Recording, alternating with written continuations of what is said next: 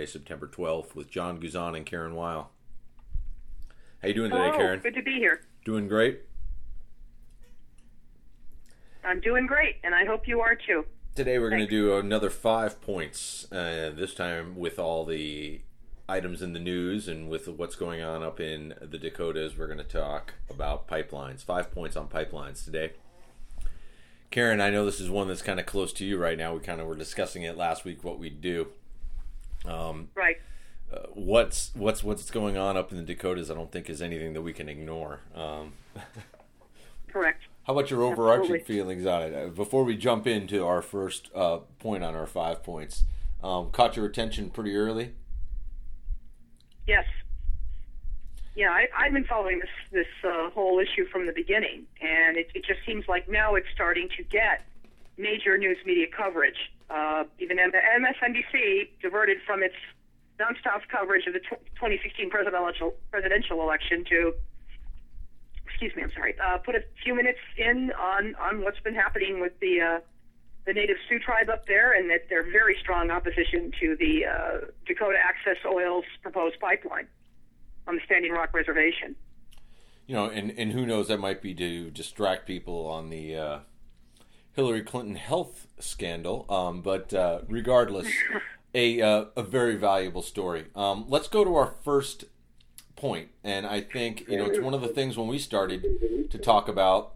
Um, a lot of people don't really know what the history of pipelines are in this country. That, yeah, I would agree. I mean, I certainly wouldn't consider myself any expert. I suppose for me, the first pipeline I remember as a kid was the one up in Alaska.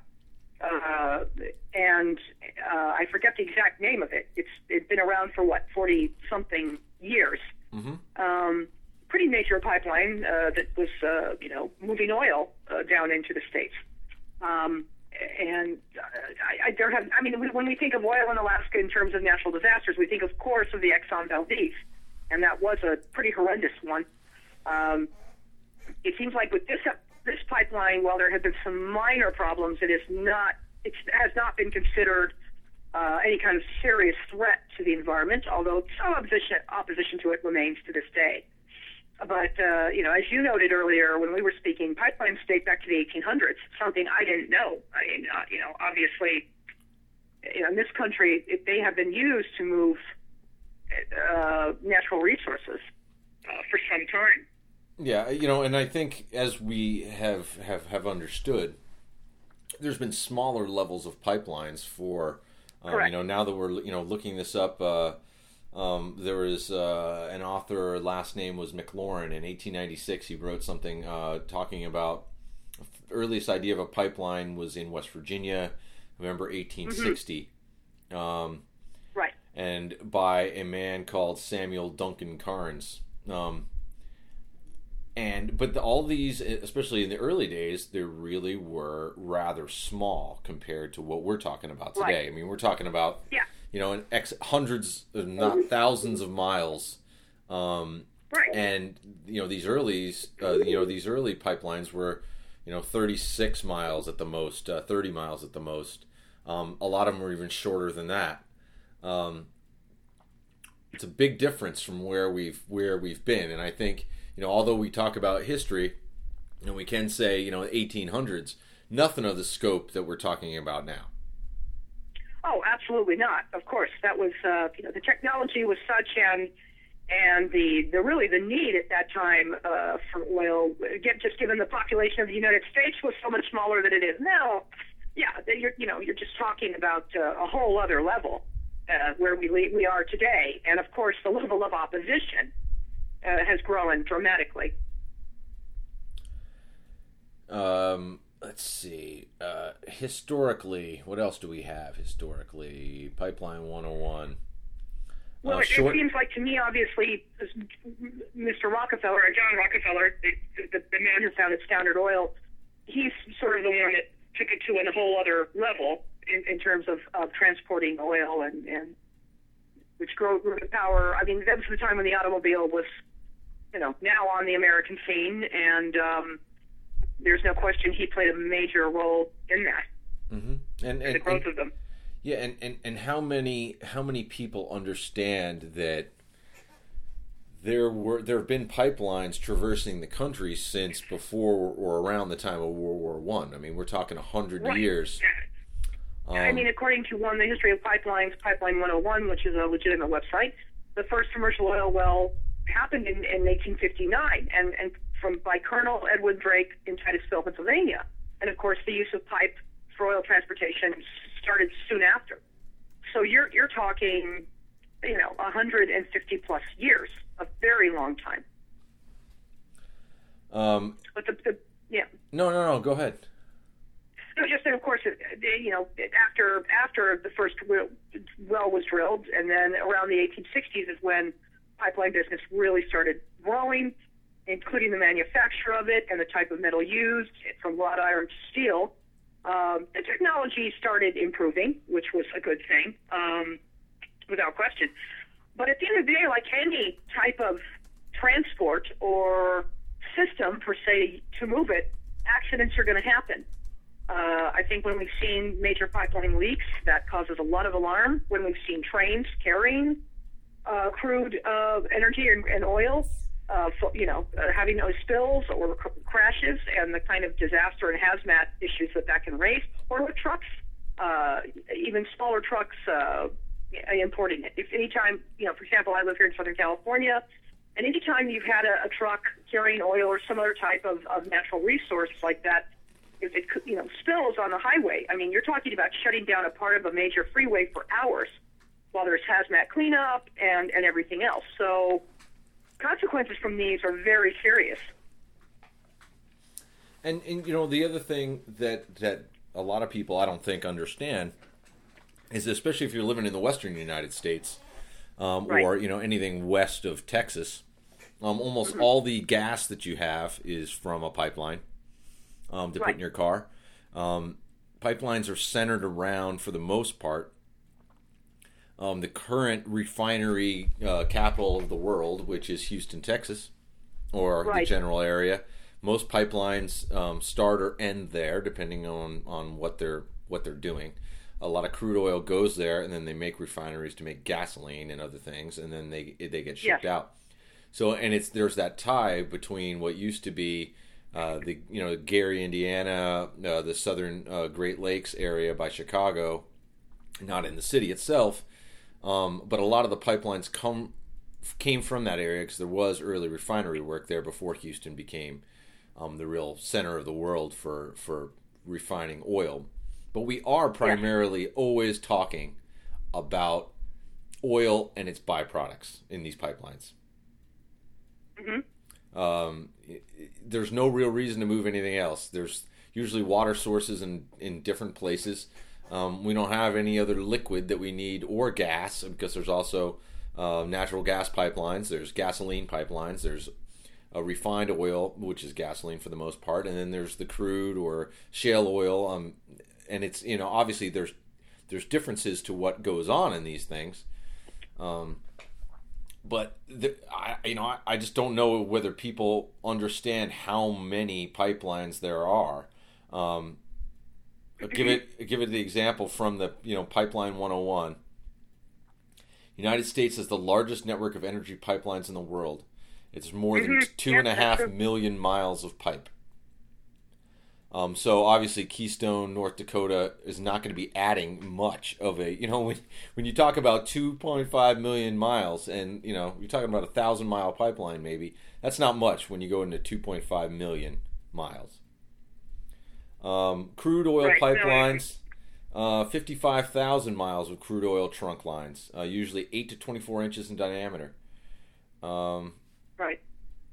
there is a national pipeline mapping system that- that you can see. It's uh, for anybody wants to look at it. It's www.npms dot phmsa dot dot dot gov. Uh, if anybody's interested. Um, Yeah, there's good solid information there, and and it's, it's I think for people who do, as you said, want to educate themselves more on this and why it is so important. Uh, I, I think most of us, as we go about our days, sorry, John. Um, oh, go ahead. you know, we, we drive a car, we go to a gas station, we pump the gas, we get back in the car. Um, and, and, and, and understandably and fairly, most of us don't think about it because we don't have to. Uh, but I think obviously this issue now in the Dakotas is is starting to raise a lot of awareness on a lot of fronts, including, you know, how this stuff is transported and what are the risks and or benefits of it. And, and, and if it's educating the you know the United States public about that, and all the better. Yeah, and you know, great segue, I think too. And you know, we, we you know we talk about the history. We talk about how many million miles there are of pipelines. We talk about uh, you know how many how many miles there are of crude um, that you know really Right. started in the late 1800s and, and and and became by the time Standard Oil was broken up. By the time World War One came, we had already been a country dependent on pipelines. Most of our infrastructure wouldn't have worked, and everything since then has just really been key to keep up with demand. Um, but it's basically extending the same philosophy that was enacted around the turn of uh, you know in, into the 20th century. Um, you know, from the 1800s to the 1900s, that idea of pipelines being uh, uh, you know crucial to our national energy policy was made then, and and nothing's really changed. Uh, everything else has just been about getting new resources. A great segue, I think, into the Dakota pipeline. Um, what have you seen there? Uh, what's caught your eye? It- you know, what do you want to talk about? Any of the, you know, what exactly it is? I thought, you know, that that's kind of a good place for us to start. And I don't know whether, you know, you want to jump into that or you want me to jump into that, and then we can kind of talk about some of the With- protests. With the Dakota pipeline uh, issue, Yeah, Yeah, I mean, I think it's that's definitely because this is really, again, I think, waking the public up to both the good and the bad of major projects like this. And of course, the Dakota Access Pipeline project is this proposed 1,100 mile, 30 inch diameter Right. pipeline that's going to connect the Bakken, that area of oil up in the Dakotas, and the Three Forks, produ- three, three Forks, excuse me, production areas in North Dakota uh, to to traverse a, across a good chunk of the Midwest to bring this oil uh, to refineries and, and elsewhere. Um, now, of course, this does fall into you know Native American land, specifically the Standing Rock Reservation. Uh, and you know, and, and just to remember, I mean, reservations are considered, for the most part, sovereign nations with a lot of rights in terms of what they can allow or not allow on their property.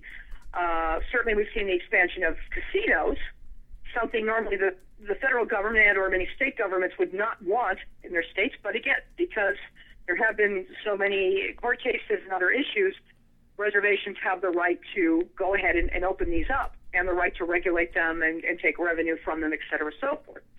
Now, uh, on this Dakota Access uh, pipeline, the, the Army Corps of Engineers originally decided to grant the permits uh, to the Texas-based company called, uh, uh, and I, I'm sorry, I'm blanking out on the name here. Forgive me. That wants to do this. I, it's called Energy Transfer Partners, which was the one that would be building Uh huh. the pipeline itself. Um, again, the, the federal government, the Army Corps, Corps gave this decision. Uh, of course, tribal leaders say, look, this violates several federal laws and it's going to harm major water supplies. Also, you know, there are ancient historic sites here that are going to be disturbed during construction. These are very important to uh, the tribal peoples as well as to historians and uh, many other Americans who think they should be left alone uh, out of respect not only to American history but certainly to uh, the Standing Rock tribe itself. Um, so, and as, as many people heard on on Friday, the federal government stepped in to say, you know, work is not going to continue on this. They're, they put a voluntary pause. However, when the Standing Rock Sioux had filed a, a lawsuit, uh, a judge uh, basically said, you cannot stop this project indefinitely. One way or another, it may go on. Um, it, it, the judge did say this whole permitting process needs to be carefully scrutinized, but the tribe has not demonstrated that an injunction is warranted. So really, it's at a standstill. But what the future holds, uh, you know, that could be anything. This pipeline could just go on, or it, it may be stopped. I suppose if it ended up in another court, or if just the company itself said, like Keystone did with the fourth phase of its pipeline uh, last year, and of course the Obama administration also stopped it, but just said this just isn't worth it at this point. We'll revisit it. Mm-hmm. Um, but but I think also along with the legal issues and what the tribe wants and what the pipeline company wants, just media attention to this, as we were saying earlier, has grown. Uh, certainly, many Native American tribes have gotten involved in this. It's also drawn protesters, including Jill Stein, the Green Party candidate for president. She was arrested, as well as Amy Goodman, who is considered very much a hero in progressive circles uh, because of her reporting on Democracy Now! And she has, you know, been on many major media programs, news programs as well. Um, so you're just starting to see a lot of that buzz and a lot of that attention uh, coming not only from the progressive circles, but sort of the quote unquote mainstream media is now looking at this.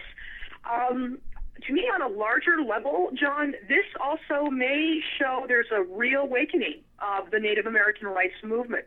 Perhaps not, uh, perhaps similar to what was going on in the early 1970s.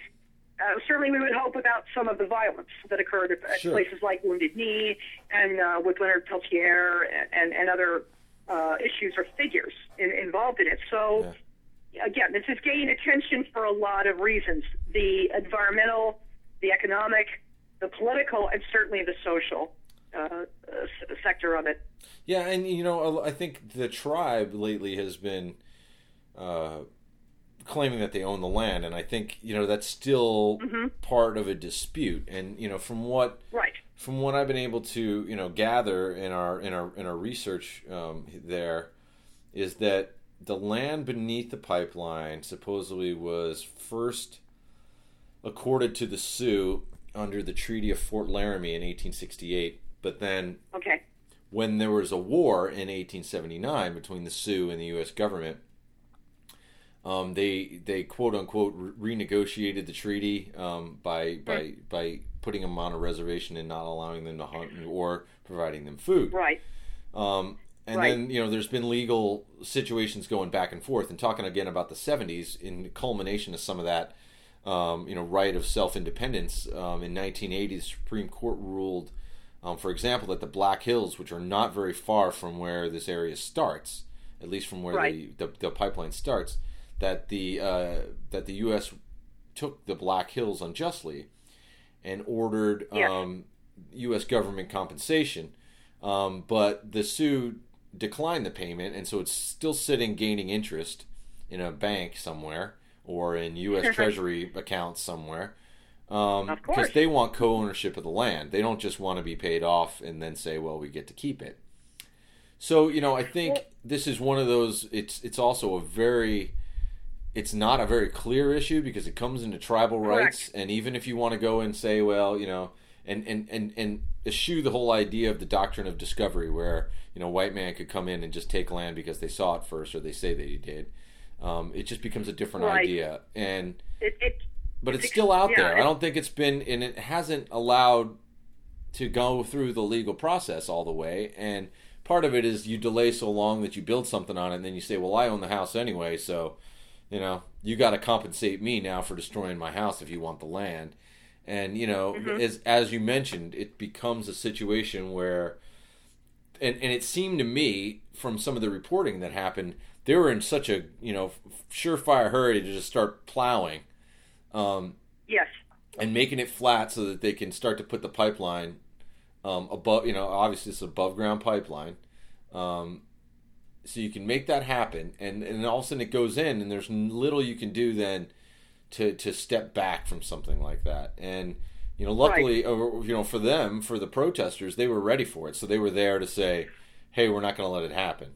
Um, but right. you know, I, I think, I think, yeah, I think, frankly, this Texas-based company seriously underestimated the level of protest to this, and they didn't see it coming. And of course, today with social media, uh, just the word is spread so much more quickly to raise awareness.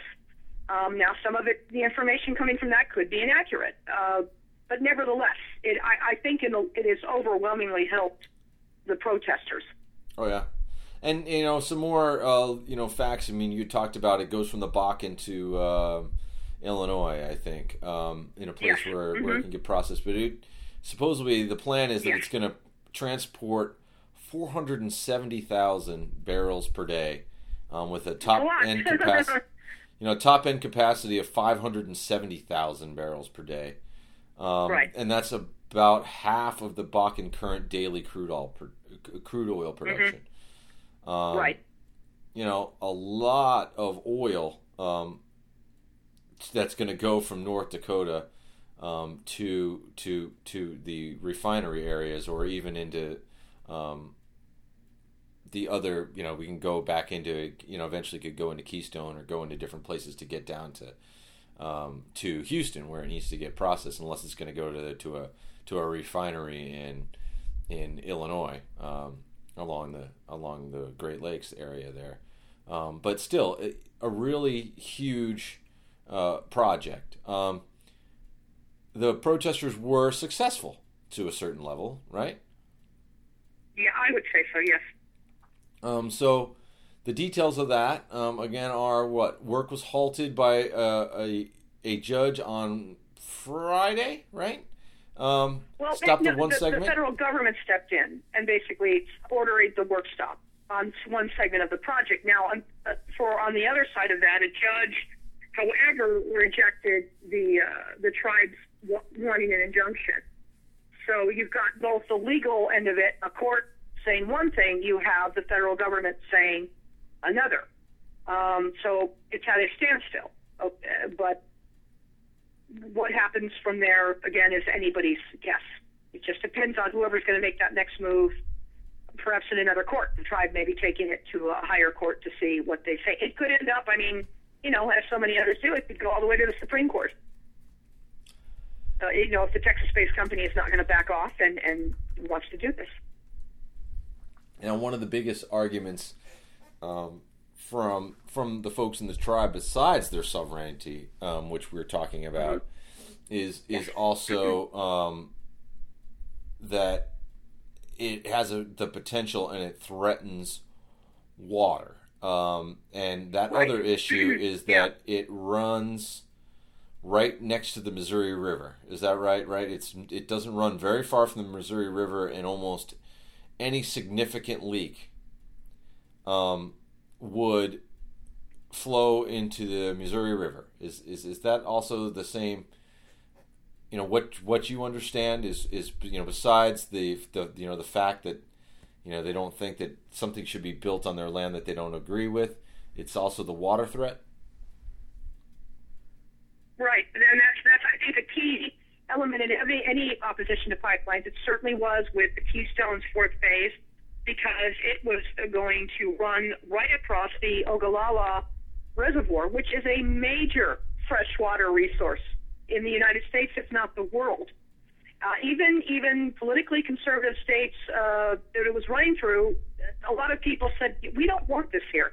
Yeah, we like the money from the oil, but we don't. We'd like to also have clean water to drink and for our farms and and our livelihoods and our just our lives. So yeah, according to the that, uh, that fourth phase is now shut down. according to the Standing Rock Sioux, um, the pipeline's not going to technically run directly through the Standing Rock Reservation, but it would cross the Missouri River. It's going to cross the Missouri River, and it's going to be uh only a few hundred feet upstream um, from from where the Standing Rock Reservation starts. So they're running it right. You know, they're going a few hundred feet um, where across the Missouri River, and that's only and it's only a few hundred feet from where the the tribe's reservation land starts. So it's basically like it'll spill if the spill happens. The all most near the Missouri River, it's gonna all run into the reservation. So any cleanup or the direct impacts are going to be on the Standing Rock tribe. Correct. I mean, the company, even though you know it could offer, but it does. It's under no obligation to do so. And as we've seen with far too many other natural disaster disasters, not natural ones, excuse me, but uh, human caused or uh, by energy spills like this, it seems like the companies try to find a way not to have to pay for this. You know, uh, hence uh, we get a super fund cleanup, which of course falls to the taxpayers or another uh, governmental authority is, is stuck with the bill. So th- that's that's another element here. How much this company would be willing to uh, to take responsibility if the worst happened. And the you know, Missouri River being a major tributary, uh, yeah, there's just a lot at stake in that case. Yeah, and you know, for those um, you know out out in the West or in other places that don't understand uh, the impact of the Missouri River, but it is one of the major feeds into the Mississippi. Um, That's right. Um, it is, uh, you know, it's you know what Lewis and Clark took to get as far as they could in the Northwest Passage, going yes. the other way. Um, but you know, that's that's really um, it's one of the major rivers in the United States. I mean, this is not. Uh, yes. This is not one of the small western rivers we have. I mean, minus the Colorado, right. Um, we know we don't have any real major rivers. Um, a lot of small things. I mean, we we're dependent in the Phoenix area for on the Salton, Verde, and Agua Fria, but it's really a different kind of situation. You're talking Missouri River impacts, you know, 10, 12 states. Uh, the drinking water probably for you know tens of millions of people. Um, That's correct. Uh, you know, it's it's it's it's major. Uh, it's a major uh, water source. It's a, one of the major rivers in North America. Um, despite the federal government stopping it, protests ha- haven't stopped. That's correct. No, they have not, and they've only grown. So again, it, it for now in terms of the optics, as we know, the, you know, uh, I believe authorities, uh, you know, use some pretty strong physical force to push the protesters back. Uh, the optics of this have really not been good in, in terms of uh, of how the tribe is being treated when it's you know having its legal right to protest this. So, and then of course with some public figures being arrested, again that only adds more attention to this. Yeah, and it's uh, very uncommon, I think, um, for most Americans. We see this in our own towns and in different places. You have a issue and you can get government to kind of sedate uh, the protesters by saying, okay, you know, we're going to do a delay, or okay, we're going to, you know, look at this, and then all the protesters go home, and the next month they're too tired. And so this is, you know, it's a real different situation. If what's being reported is true, it seems like the there's even more people there now uh, than there were last week or the week before over Labor Day weekend when the story really kind of exploded. Right and again, that, that's only going to help the tribe's cause. The more people that it can get out there, uh, and perhaps if you start having some congressional representatives get involved, um, and of course, public opinion, I, I, I just think it, it benefits their uh, side of this. I, I just don't think that the, the company that wants to build a pipeline has done a particularly good job at this of making its case, even with one judge ruling in its favor. Yeah, you know, and it's one of those difficulties. I think you know if we look at the if you look at the pipeline map, there wasn't really much that ran through that area before because of the significance right. to of it. Um, also, what was there? Obviously, they didn't have all those oil. All those oil wells weren't known in uh, or that they could get to them. You know, without fracking, they probably wouldn't be having all the oil in the uh, in the Dakotas right now. I mean, there's been a technological change but there wasn't really anything running through the area, and also, and so it becomes, you know, a lot of pipelines run through a lot of the the the, the rivers of the east, um, and run in different ways. But again, it's it's getting refineries, it's getting the oil from one area to another, and it's also different. The type of oil you're getting is not as clean um, as they were in other spots. So, I mean, it's just a different right. kind of um, idea. Uh, and that's and that was point two in our five points when we wanted to talk about um, the Dakota Access Pipeline.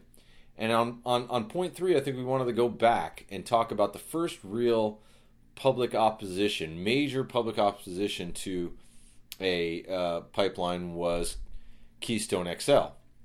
Yeah, and absolutely. When we started talking about it, one of the things we thought that people didn't understand that Keystone XL is the is phase four of another pipeline project, which is still up and running, and people might not understand, but there is a Keystone pipeline, and it was built. Uh, the first three phases were built.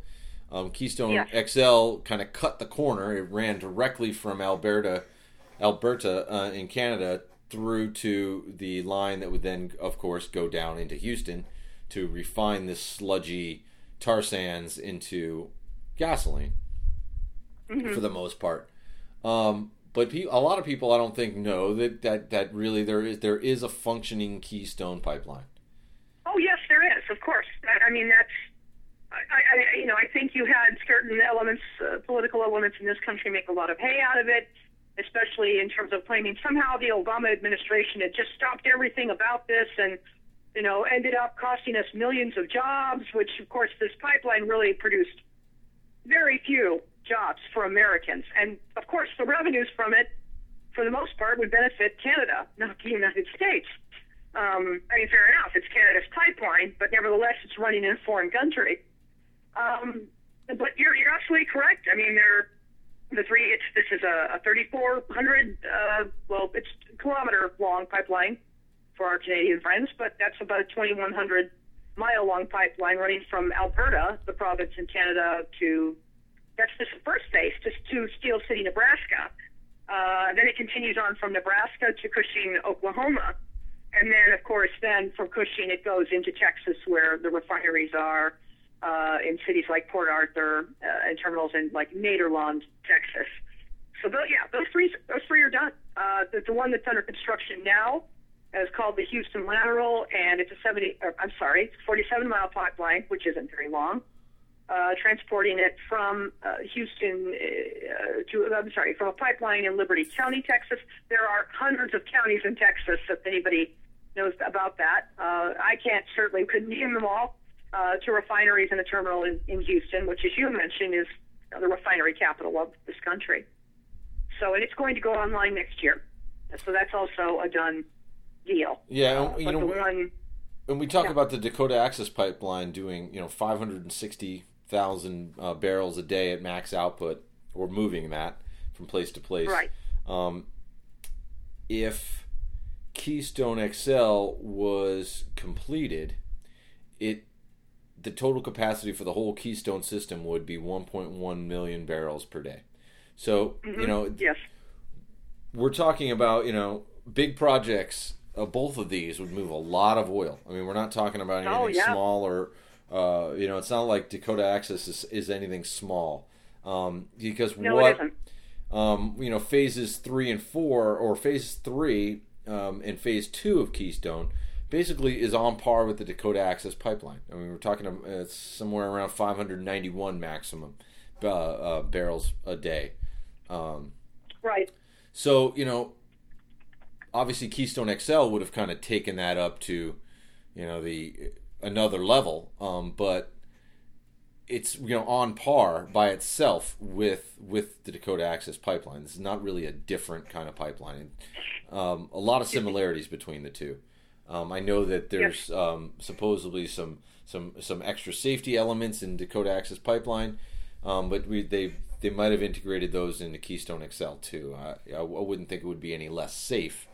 Um, but they're you know these are massive projects moving a lot of oil. Oh yeah, for sure. But again, as you you know this because this is going to be routed over the sand hills in Nebraska. Um, you know, and again, a major water uh, source. Uh, just the opposition to that was huge. Uh-huh. And it was a political football, certainly used by people running for you know, various seats in Congress. Of course, uh, directing their criticism either at, you know, indirectly Hillary Clinton when she was in the State Department, and of course President Obama. Um, so this was a huge political deal, and a lot of sort of, uh, you know, uh, propped up or, or shall we say, uh, perhaps puffed up uh, claims about how many jobs it would produce, uh, which just wasn't the case. And uh, you know, there was a lot of information about it, uh, but of course, as we know, in November of last year, the Obama administration rejected uh, that phase of the Keystone XL pipeline. Um, for now, it appears to be dead. Uh, but of course, I think, depending on who is president next year, that that could change. So people who are watching that issue you know, are also looking at it in terms of the political ramifications. Yeah, if, and, and, if Keystone wanted to, to wanted to pursue it again, I, I mean, it seems to me at this point the, the company has not really said whether it wants to. Obviously, it was not happy about uh, the Obama administration's decision. Yeah, and you know, but obviously, it was a situation where um, it was something that had been growing. Um, there was a lot of uh, actions of, of, this nature taken during George W. Bush's yeah. administration, and then things changed. And as as you say, um, you know, they can just sit back and say, okay, well, we'll we'll wait till we have someone um, that sees the things the way we do uh, in power. Um, you had mentioned um, the Ogallala Aquifer was one of the issues Yes. um, with Keystone uh, XL, um, and Yes. really the whole you know there's there's there's not really there's you know parts of the other of, of the current uh, Keystone pipeline are still threaten those areas, um, you know for the most part, and but then it's also the Texas's Carrizo Wilcox Aquifer. Um, that's that's drinking water to more than 12 million people across 60 counties in uh, East Texas. Right. Um, and it, just the last little bit, because I want to use this as a segue into um, point five, which um, we have is, uh, or you know, I I want to kind of make point five. I think pipelines can be really messy, um, and then we, I mean, uh, point four pipelines can be really messy, and then we'll go into point uh, point five pipelines do help, and we will go into some of the positive aspects of some pipelines. Um, Right. so I, I want to segue from Keystone, um, and the idea was that the even the the safety uh, TransCanada um, with Keystone XL pipeline, um, they said that its real time leak detection system um, could leak up to seven hundred thousand gallons of tar sands crude before the real time leak detection system was notified, um, which is sometimes one of the problems you have in these long running pipelines that that you know you can't have somebody looking at it, and it's the difference why we started with the history in this in this in this current discussion. We started talking about the history and talking about a 30 mile pipeline, and then when you're Right. talking about a 1700 mile long pipeline. Um, where you could have a leak, and, and also they've gotten bigger, where sometimes you have 36 inch pipe, which is bringing you know 500 million or 500,000 barrels a day. You could have 700,000 gallons of tar sands leak before you even know it. Uh, it's e- before a it's even leaking. number. Um, so let's go. So you know, I think that's a good segue from Keystone um, to talk about some of a little bit about the history, um, and that you know you talk about do pipelines actually leak, um, and and you know point five we we're going to make here is that sometimes pipelines can be really really really messy. Um, and let's yes, they can. and let's go back just to, and let's go back into Keystone. We talked about theoretical leaks of 700,000 gallons before it's known. Um, but there was a leak as early as in April. Um, right? There was a leak. uh, TransCanada said that there was they first they thought it was only 187 gallons is what they told regulators. And then they later said, okay, well, it's really 16,800 gallons, which was a little bit of a difference. Um, uh, if I do the quick math, it's around 16,700 gallons. Um, it's a lot. Um, That is no, that's a lot without question. uh, so they shut down. Um, there was a tu- there was a t- Keystone break in 2013 in North Dakota. Um, no, no, sorry, uh, fix it. I Oh. want I want to I want to restate that. We talked about Keystone in 2016 it was about 16,000 gallons. Then there was another pipeline in North Dakota, and it's called the Tesoro pipeline. That's T E S O R O, and it was about 20,000 barrels, or about 840,000 gallons um, of oil that spilled into a wheat field, and it covered roughly the size of about seven football fields. And the cleanup Wow. effort was several years. It's probably still going on. Um, those are some of the recent leaks that that you know that- that it- one in 2011 um, Right. you know they happen you know you put a pipeline in you put in any sort of of, of technology in and, and the best ideas of um, of mice and men are, are proven to fail um, you know of we course, there is no foolproof uh, way of doing this. Be it a pipeline, a train, a truck, a tanker in the ocean. How many times have we and seen horrendous oil spills like the Valdez, uh, or, or like underground lines, like we saw with Deepwater Horizon in 2010? Uh, again, there is no foolproof mes- method. The only goal companies need to have is try to find a way to make them as foolproof as possible, with the understanding when a disaster does occur, that they need to take serious responsibility of getting it cleaned up. Obviously, the federal government plays a role as well, but you know, that's just the reality we all have to live with in terms of having the energy we need to uh, run this country every day. I mean, you know, you go through uh, Wikipedia, other sites that, that kind of look at pipelines and pipeline accidents. Um, you know, you can see, uh, and I don't have the exact stats of how many have been since 2000, but just looking through the lists, because I don't see anywhere that anybody has has really kind of quantified it, and I haven't found it, and we can look for it really quick. But it looks like there's right. not a year passes that there's not at least 20 pipeline leaks. Um, uh, you know, I'll just take one for example. I stop in the middle. Uh, September or April 13th, 2011, uh, White Oak Township, Michigan. Um, 460,000 gallons of gasoline um, leaked in a ranch. Um, we go wow. just a month later. Um, threaded connection failed on a Keystone pipeline pump station in, in Sargent County, North Dakota. 400 barrels then leaked there. Um, Mary's Maysville, Oklahoma, May 19th, 2011. A 10 inch crude pipeline right. ruptured. 42,000 gallons of crude um, were lost and, and spilled over the over where people live. Um, I think we saw last year, anecdotally, I remember seeing on the news there was a neighborhood that got flooded with crude oil.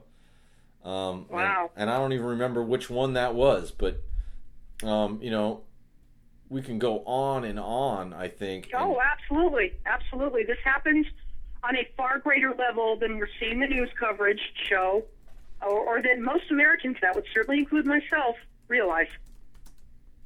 And I, I, you know, until foolproof, or which again is impossible, but until better methods are found or devised to transport these these energy resources, this uh, again, this is the reality we're living in. But the goal should be to place them in areas where as little damage as possible can be done to other types of natural resources, such as water and okay. there, you know, that's that's the crux of it. Okay. Um, Chicago Tribune had a story. Uh, uh, May 2015. So mm-hmm. their analysis says since 2009, pipeline accidents have have increased uh, 60 percent. Right. Um, roughly matching the rise in U.S. crude oil production. Mm-hmm. Um, mm-hmm.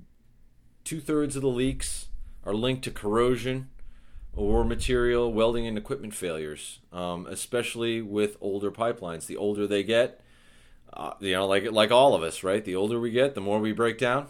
Um, yes, it happens. Um, but since 1995, there's been more than 2,000 significant accidents involving pipelines carrying crude oil and refined petroleum products, including gasoline, and they have caused more than three billion dollars in property damage. Yeah, that, um, that sounds about right. And it's it's it's according to the federal office that oversees pipeline safety, which is called the Pipeline and Hazardous Materials Safety Administration. Um, and that mm-hmm. averages to that averages about uh, about a hundred a year. Um, so I don't think anyone can say that anyone who worries about leaks is being, you know, like a negative Nancy or saying, "Oh, you're just worried about oh. things that aren't going to happen." These yeah, things I, do I, I happen. Think, I think. I mean, you're still going to have a, uh, kind of, shall we say, uh, apologists for that industry, and I'm not claiming that everybody in it is. I I do not believe that, but some that are making that claim. But their their credibility over time has lessened quite a bit. I, I think most Americans understand that yes, we need to do have have ways to haul energy. Yes, they come with risks, but we also want the companies running this to acknowledge that that is the case. And if they're not doing that, their their you know their credibility erodes quite a bit. Right, and, and you know, it's undeniable that they happen. Sure. With you know three billion dollars worth of property damage, you know somebody's going to have to pay. Uh, obviously, then uh, right. you know and I, wildlife pays as well, not only just humans and their property, but you know animal life is it can be just negatively affected. Uh, so there are there are so many costs to this. Right, and, and you know the costs aren't just financial, as we can talk about, Right. and it's not, and, and obviously it goes back to all of us, whether whether we're talking about us as a taxpayer or a consumer. Um, if the if the if the companies that operate these are going to have to actually pay a lot of the, the cleanup money, um, then they're going to pass it along to us. They're not going to say, "Well, we're just going to take it out of our savings." They're corporations designed to make money, and you know we live in a course. capitalistic system, and you know more power to them. That's what's going to happen. It's going to be passed on. Um, if it's that's if, right to the consumer. Right, and if it's the federal government's going to step in, then we're going to pay for it too, because it's our taxes are going to be, you know, whether our taxes go to paying, paying, you know, the debt, or whether we go to paying other things, you know, direct into our taxes for them to take care of it, we're paying for that too. Um, yeah, well stated, John. Yeah. but at the same time, um, you know, it goes into, um, you know, I think what we want to make is our last point in the five points this time on pipelines, and I think it's that because of the this the you know we kind of segue talking about our capitalistic system we live in, and I don't I, I think it's more than capitalism. It's it's our technology. It's the cars we drive. It's the products and plastics we buy. It's the way that they um, you know f- um, petroleum products are used in in virtually everything um, we use these days, um, from our cell phones to the pharmaceutical drugs that we take to um, the way that we we fertilize our crops. Um, we are Absolutely, a and the way food society dependent on oil. Yeah. And um, that being said, point five is that because of that, pipelines can be of a benefit. Um, and we want to give Yes. it its due because, you know, we all can understand that if we live in an old agrarian society and we decide that we're going to all ditch the internet and our cars and we're just we're not going to get medical attention and we're just going to go back to living on farms and having tribes which is an option but one that is not really one that's that's that's that's that's easily grabbed onto these days there's you know uh, if you talk to most people that are against the keystone and you say well the option is we're going to go all just live on a small farm and we're going to shoe modern society because that's the only way we're going to get rid of this stuff um, most exactly. and I think more Americans every day are making better choices in terms of public transportation or what they're doing in their own buying habits. Many are growing their own food now, and and I think obviously the connection for a human being to the land is is beneficial on so many levels. Uh, but obviously, we're now in a world of nearly eight billion people. The United States being the biggest user of natural resources. If I may make this leap and go into this, no please uh, certainly has, has caused uh, you know both good and bad uh, things to happen. But you're now dealing with rising economic powers. Certainly, China now has been really a major, major economic power for 20 plus years. It has a billion people who are consuming ever more amounts of, of natural resources. India, as well, to a lesser degree, Brazil, and many other nations coming up. And understandably, their consumers say, hey, wait a minute, we want to live a lifestyle similar to what we see in the United States. We're working hard every day. We want those things. Well, all right, fine. But again, that is a greater consumption of natural resources, of fuel resources, and where, you know, again, that leads to the main question where do we have the balance here to protect what we have on this beautiful, amazing planet while making sure as many people as possible, no matter where they may be, are able to live a decent, healthy lifestyle? I, I, yeah, that's a you know five trillion dollar question that I don't think anyone, certainly not me, has an easy answer to. yeah and, it's it's it's not an easy it's not an easy question um, No, it is not. You know- not by a long shot. you know, and and besides um, the idea um, that we needed, like say, you know, who's going to really let go? Um, most of these people, uh, even you know, people who are consider themselves environmentalists or people that live in large cities, um, you can't have one without the other. It's almost it's it's That's very correct. Difficult you know, for especially people that live in high rises or live in the large metropolitan areas of the East, people from New York City, people from Chicago. Um, Chicago, or even LA now. And LA has expanded, you know, which is great news. Its metro system, and I don't know if you've ever used it, John. My husband and I have, and it's terrific. When we've gone to LA, and if we're staying in a hotel there, we don't want to use our car. We want to get on the metro, get off in fun places in Hollywood or, or you know, near USC or what have you, and walk around. So, and Well, of yeah, course, I mean, we've traveled you know- to New York. We've been to Chicago. We've used those systems extensively. They are wonderful. yeah, and, and you know, as as much as we can make the small gains in doing certain things in larger metropolitan areas, we have to understand that that our major cities are based upon the idea that business as usual continues, and that includes pipelines, and that includes oil consumption. Um, you have no if you change the nature of our economic system, which is the only real way that you could possibly get rid of the, our dependence on oil at this point, or even our dependence on um, uh, on, on on pipelines, which is what our discussion is. Um, you have no way for these. Can you grow enough food um, if you don't use petroleum products to eventually fertilize crops? Because as we know, crude oil and gasoline will kill crops.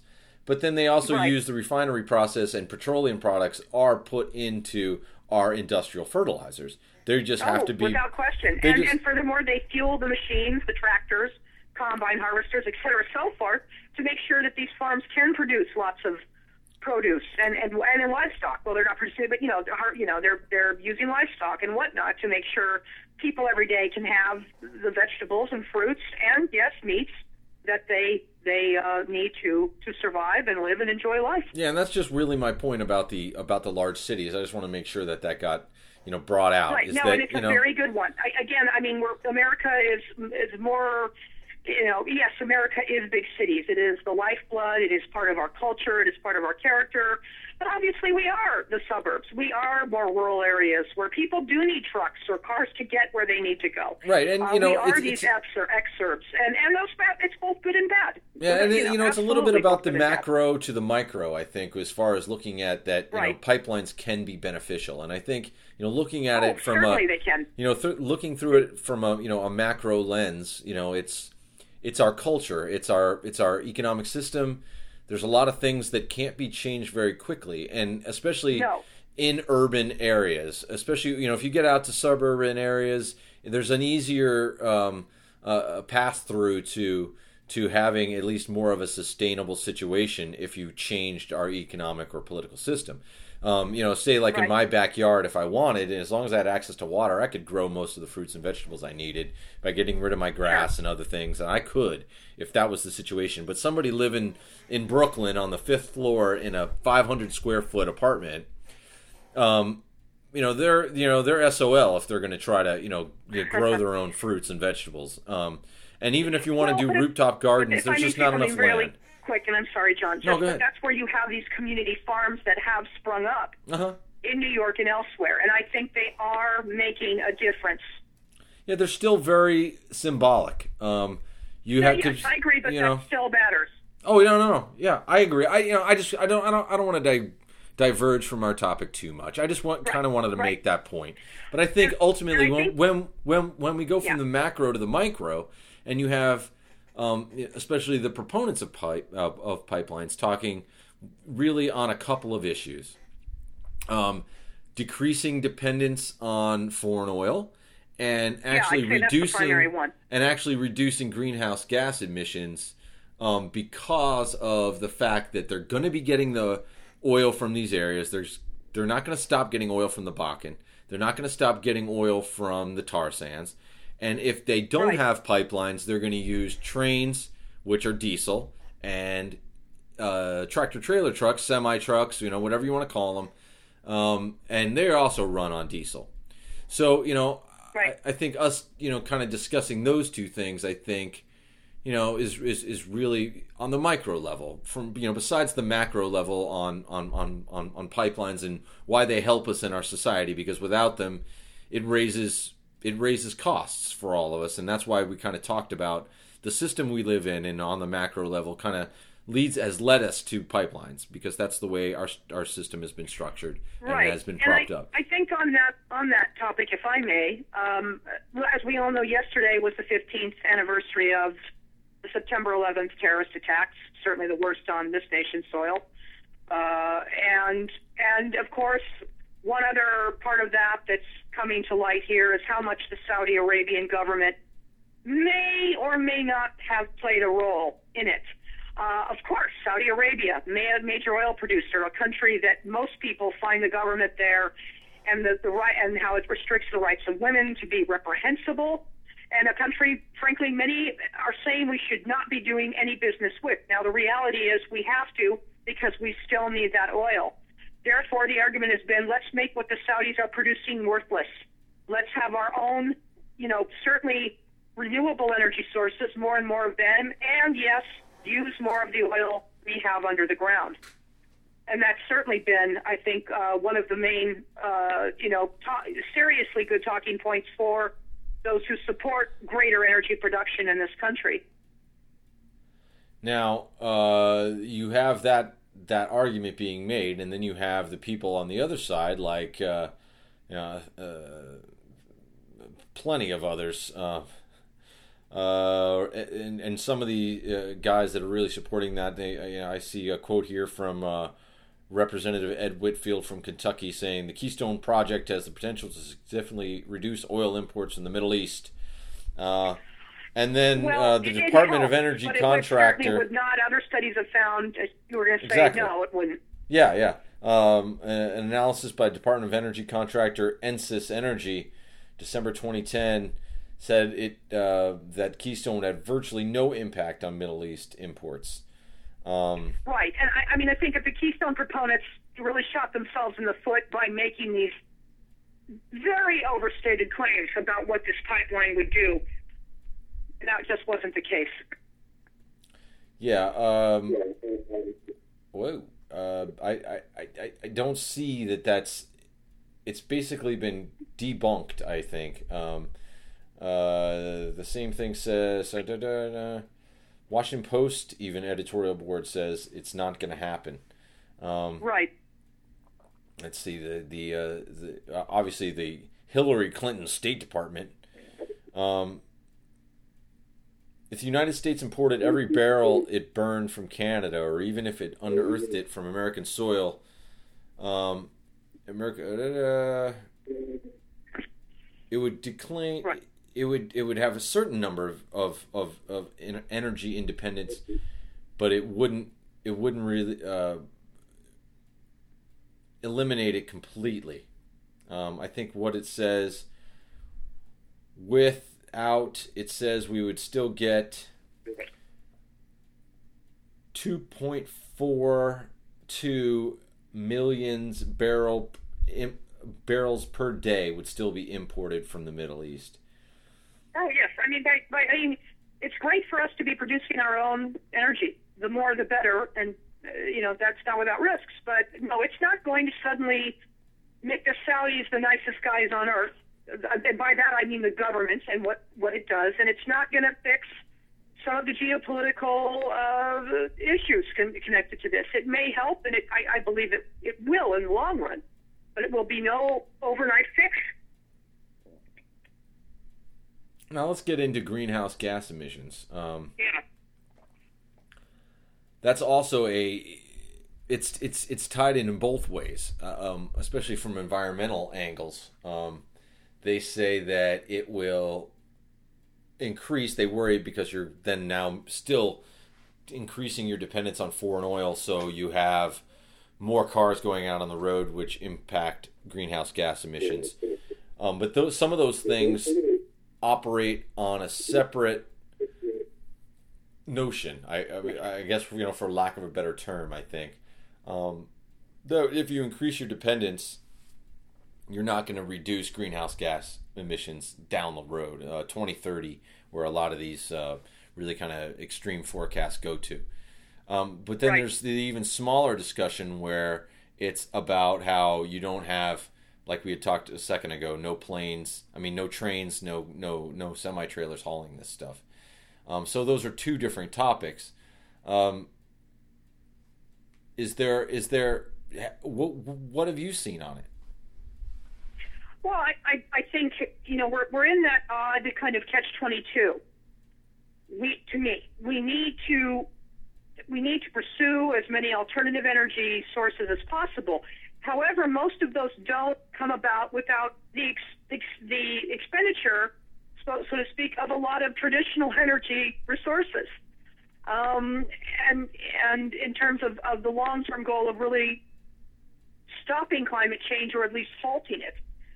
Um, you know, and of course we've had these these accords and, and meetings in Paris and elsewhere uh, and and all the political, you know, or, or the intentions of politicians in the world to fix this is fine, but unless you're getting corporations on board, and of course people themselves, to be willing to either pay higher taxes to support uh, more aggressive alternative energy uh, production, or or make just make so many fundamental changes, as we were saying earlier, in their lives. Uh, you know, again, there's not there's just not one easy solution to this. And and you know, the, the, the, that was an objection to the Keystone pipeline. Uh, no matter what its proponents may have said, uh, fracking certainly comes with a lot of environmental damage and a lot of usage of water. Uh, and perhaps greater risk of earthquakes in areas where it had never existed, um, or not, you know, not recorded. Um, yeah, and that's a whole nother topic, uh, especially what, what happened in Oklahoma. Um, right.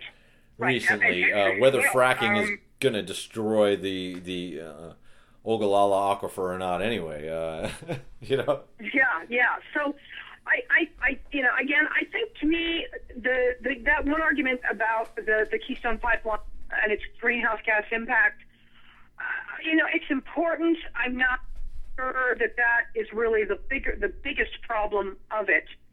Um, but again, again, there's just what it comes down to for me is how much of a major overhaul can the world in general make in terms of how it's producing energy. Uh, you know, we've seen all these great innovations, and we are making progress with solar, with wind, with hydro. All of that's to the good. Um, but you know, how how is it enough in time to really start halting the more damaging effects of climate change? I, I, see. I, think personally, it, it all does help. Um, but again, it's it's the speed with which it's happening. Uh, to me, is the real issue at this point. Yeah, and I think when we talk about um, the fact that you know pipelines can be cleaner. Um,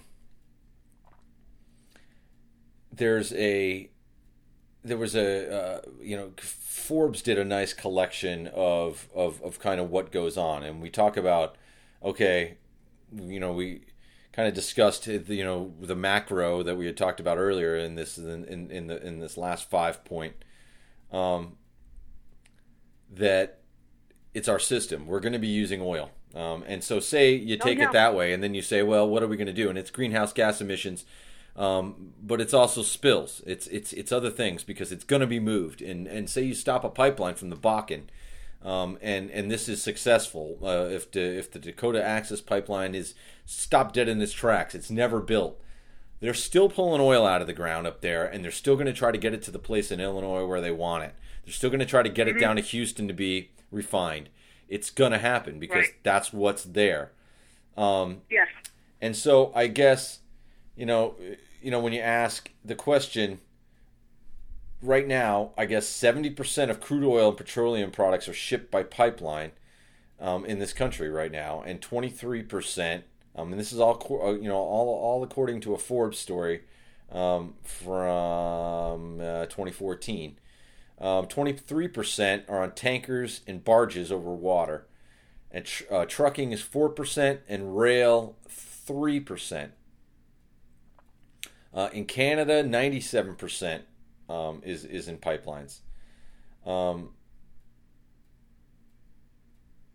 yeah, I mean those are some pretty pretty uh, interesting statistics. Um, you know, it, it, it just it does change the way a person looks at how this energy is being delivered. You know, and I, you know, so what they did in this Forbes story, I think, if you look at it, it's there was a train wreck in Quebec um, in 2013. Yes. Um, yes. And it spilled 1.5 million gallons of crude onto land. Right, and many people killed as well. That was just a horrific incident.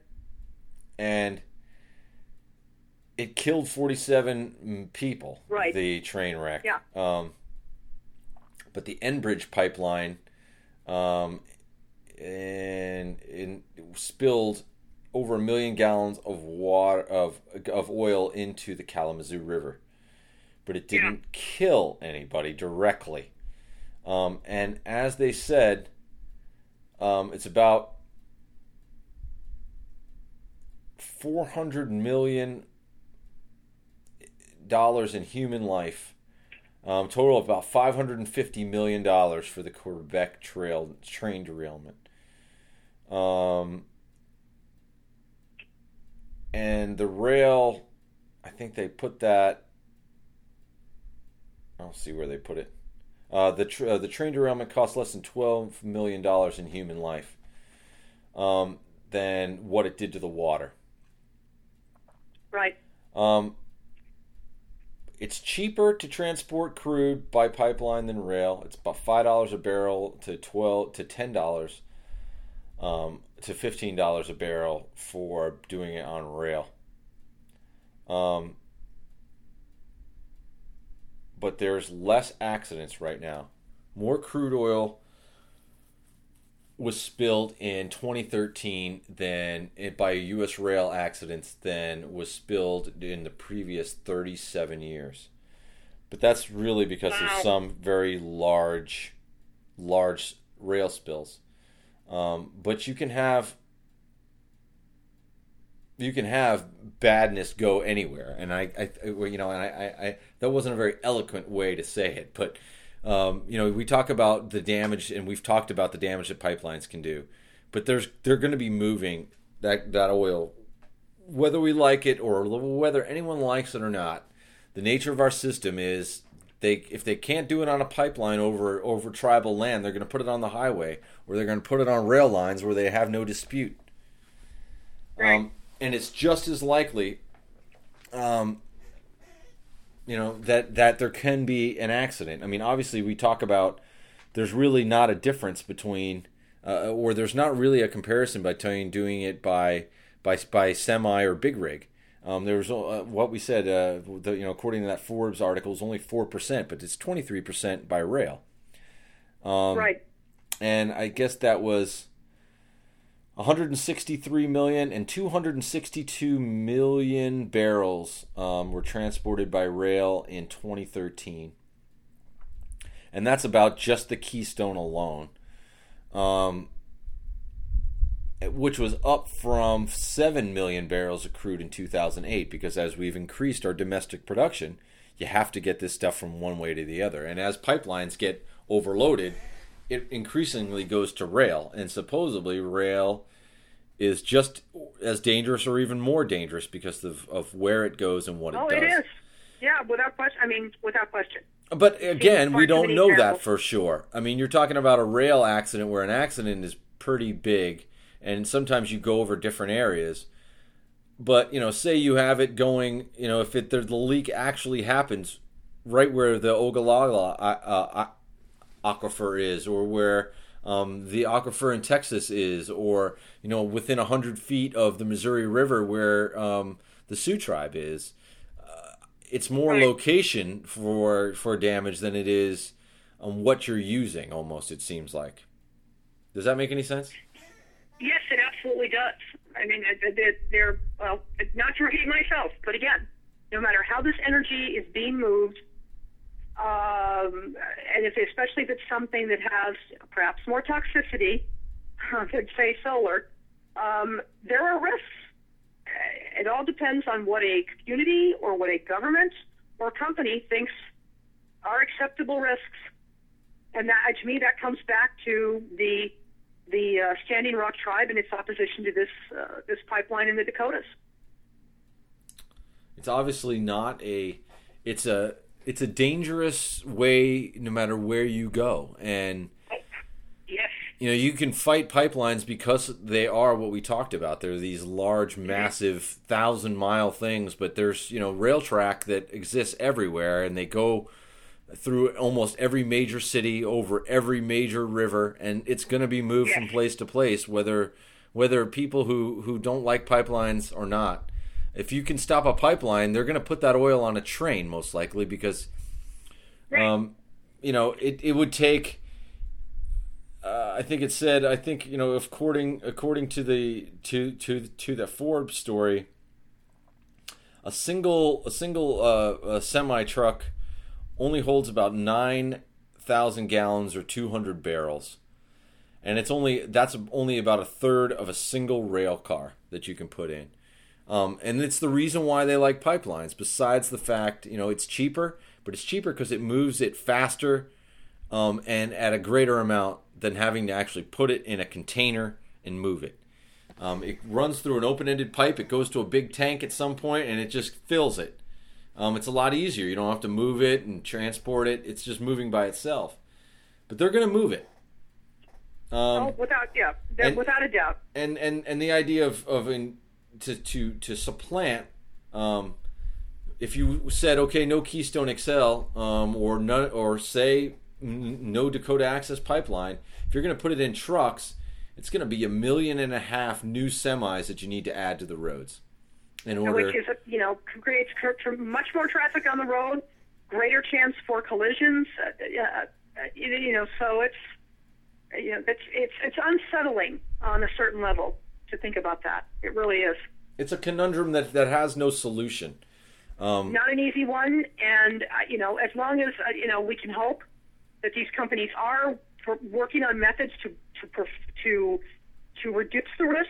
That's great. That governments are also playing a role in that, uh, and also, you know, you just have more innovation in renewable energy, and and I think we could reach a happy medium in in terms of of how this is impacting our communities and also just how it may be giving the environment a little more of a break. Mm-hmm. Well i feel like we've got our five points today should we declare them closed I agree. Right. There's a lot happening. It'll be interesting to watch where this uh, Standing Rock uh, pipeline issue goes. That's that's because that's not going to be, you know, that's not going to be lessening anytime soon. No, and it's and it's uh, one of those situations where as long as the Bakken keeps keeps going, there's going to be issues, and it's kind of Oh, still sure. like the Wild West out there. There's not very many people out in that area, um, and it was kind of forgotten. And now that there's that, you know, the push, um, and it is a little Right. surprising with with oil prices still being low. Um, you know, this this whole thing was a completely different situation when when oil prices were so high. There was even a greater push. I mean, this is when when when output in the Bakken has gone down because oil prices are so high and it's not as profitable to take that oil out as it is to do it um, when when when when Saudi Arabia isn't artificially keeping prices down. Um, and I say Saudi Right. Arabia, but you know the O- the OPEC nations for the most part. Um, as you know, Sa- Saudi Arabia is the biggest player within it because they have Yes. most of the oil. You know, we everyone talks about how grand Iraq and Iran is. Um, most recently, Mr. Trumpkin. Um, but still, Saudi Arabia overwhelmingly, for anyone who doesn't know that, controls the oil, the world's oil reserves. Um, yes, it does. And again, it's it's that has serious geopolitical and national security issues attached to that as well. So there are so many components to this. So we'll revisit it again, right, Karen? Yes. Yes, absolutely. I look forward to it. Well, we hope we hope that everyone enjoyed listening as much as we enjoyed talking about these five points on pipelines. Um, we will be continuing the story, and if anything else comes up, you can be sure that we're going to be discussing it uh, in the future. Thanks, everybody. Thanks to you, Karen. Thank you. Another great hour Thank of you. conversation.